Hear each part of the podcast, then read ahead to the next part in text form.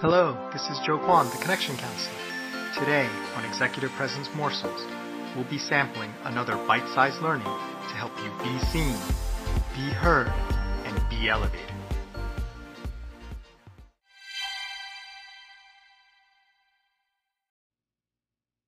Hello and welcome to Executive Presence Morsels. Happy Friday, one of my favorite days of the week.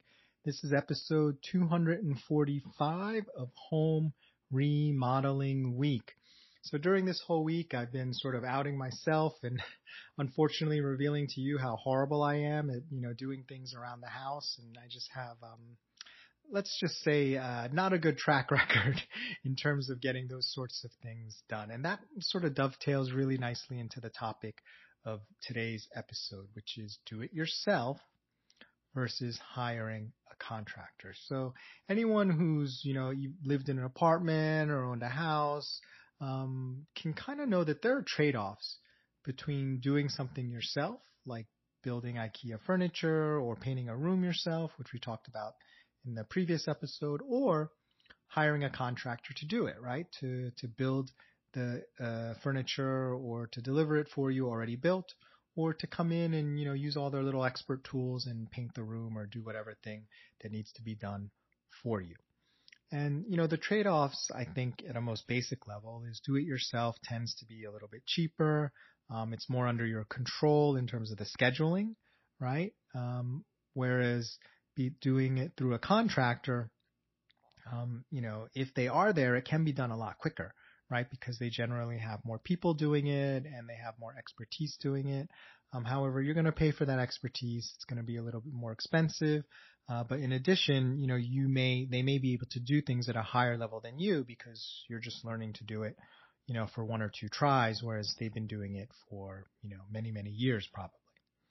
So it got me thinking a little bit about trade-offs in terms of things that we try to learn or do professionally right? So there are lots of things at work that aren't part of your job description, or maybe they are, but you don't have that ability yet, that you can learn to do either through teaching yourself or, you know, getting tips from someone or training, or even taking a formal training or certification. And the question to me always becomes, what is it worth to you? Right? What is it worth to you to you to um, have that skill yourself versus have someone else with that skill do it for you. And I often think of that um, sort of triangle that they have with consultants where it's like, you know, there's three things, the quality that something's done with, the speed at which it's done, and the cost. And the triangle basically is a way of pointing out that you can have two of those at a time, but it's, you're not usually going to get three, right? So you can have quality and speed, but it's going to cost you more or you can have speed and it can cost you a lot and then but then you're going to have higher quality right? So somewhere something's got to give. It's it's too much to expect that you can have everything all at once. And so that's why the question of what is it worth to you becomes even more important because there are certain things perhaps that will give you more bang for your buck in your job. It'll give you more fulfillment. Maybe it's the main thing that you're meant to be doing and if you spend a lot of time or money or energy doing something else that is outside of that, is that really the best sort of um, use of your time? Or would it make more sense to hire or pay someone to do that for you? And the answer isn't always yes, right? There are certain things where it actually would be really good for you to be able to have that ability and skill yourself or to uh, make it even stronger in yourself. So that's why it always comes back to me to the question like, what is it worth to you? And I think where a lot of us get trapped, and I include myself in this cohort, is we feel like we have to be able to do everything ourselves, right? Like we're very uncomfortable with like letting, relegating that control and saying, you know what, that person is going to be way better than me at that and great. And don't feel threatened by that and just have them contribute in that way and actually have that make your team and your results stronger rather than you trying to be the best at everything, which is really not, well, even if it is possible, and generally it's not possible for most people, it's really not the most effective and greatest use of your time and, and hidden cost. It doesn't allow your team to develop the way it needs to develop, right? So if you're always doing something better than everyone else, then often it can stymie other people's development. Well, thanks so much for listening today. Um, what I'd love for you today to do is think about something you are doing yourself that is not a main part of your job, right? Like if someone asks you what you do, like this wouldn't ever factor into your mind. And ask yourself, should you keep doing it?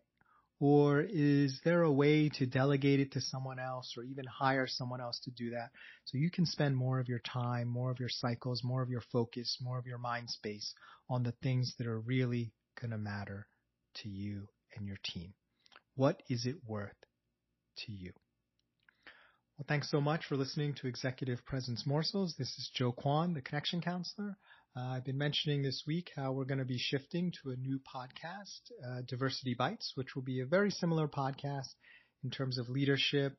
Um, executive presence will be included in there, um, as well as other aspects of thriving in an environment, no matter what. I'm really going to try to put the focus on maybe not putting the onus on on the employee to solve all the problems, but acknowledging uh, what exists and what challenges exist, and looking for strategies that the employee or person can implement regardless of the system or the environment being the way it is today. So not waiting for things to change, although we want um, the workplace to be a better place for everyone.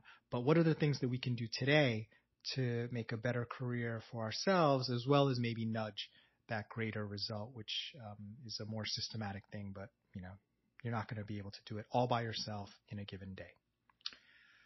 Well, uh, this is Joe Kwan, the Connection Counselor, and looking forward to a nice weekend. Hope you have a great weekend and see you on Monday. Remember, it's not what you say, do, or wear, it's how you make people feel that generates executive presence. Nothing else matters.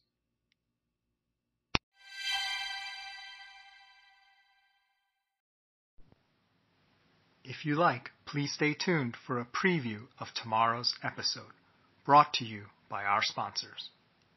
Hey, it's Ryan Reynolds, and I'm here with Keith, co star of my upcoming film, If, only in theaters, May 17th. Do you want to tell people the big news?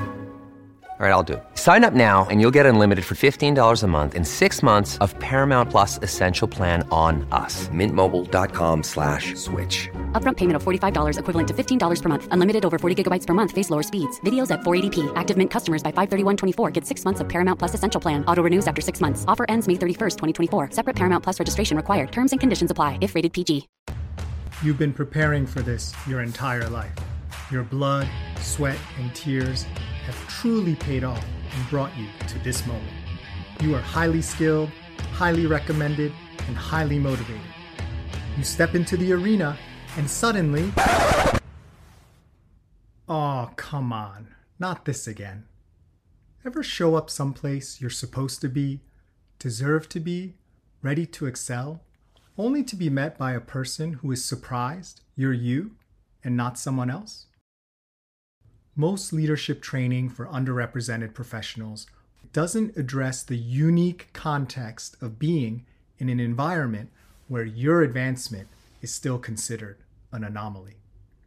The Thrive Guide is designed to deliver strategies to address your unique challenges, such as overcoming negative preconceptions, how to get the best opportunities, dealing with disrespectful behavior, and more.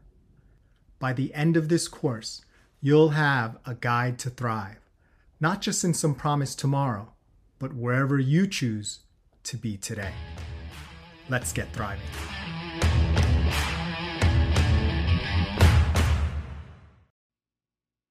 Hello, this is Joe Kwan, the Connection Counselor, and welcome to Executive Presence Morsels. This week we're going to kick off Travel Week where I talk about a lot of lessons that I learned while traveling. And, you know, I've learned so many lessons through traveling, either personally or through work. And hopefully if you have traveled or get the chance to travel, you will have a similar or have had a similar experience. Before we get started with today's episode, which is going to deal with a trip and a moment that I had when I was in Seoul, uh, Korea, I just wanted to share that we'll be kicking off uh, a new podcast at the end of my year commitment called Diversity Bites. Um, one exciting detail, uh, besides it being a daily podcast, it's going to be a daily video podcast. So you may be thinking, Joe, you're, what are you doing? Right? Come on. You don't have time to record a video every day. I mean, just doing a podcast is as you know is difficult enough. Well, um, for you, I've tried to figure out a way to work it into my workflow, so I'm definitely going to be able to do it, commit to it, and just like this audio podcast. Thanks for listening. Can't wait to be with you again. Join us next time for another tasty executive presence morsel.